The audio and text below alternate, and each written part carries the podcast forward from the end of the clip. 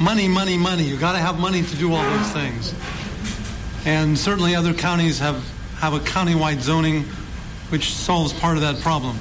But as you know, there is no county-wide zoning here. We do have nine of the 15 townships that do have, that are zoned and have zoning boards.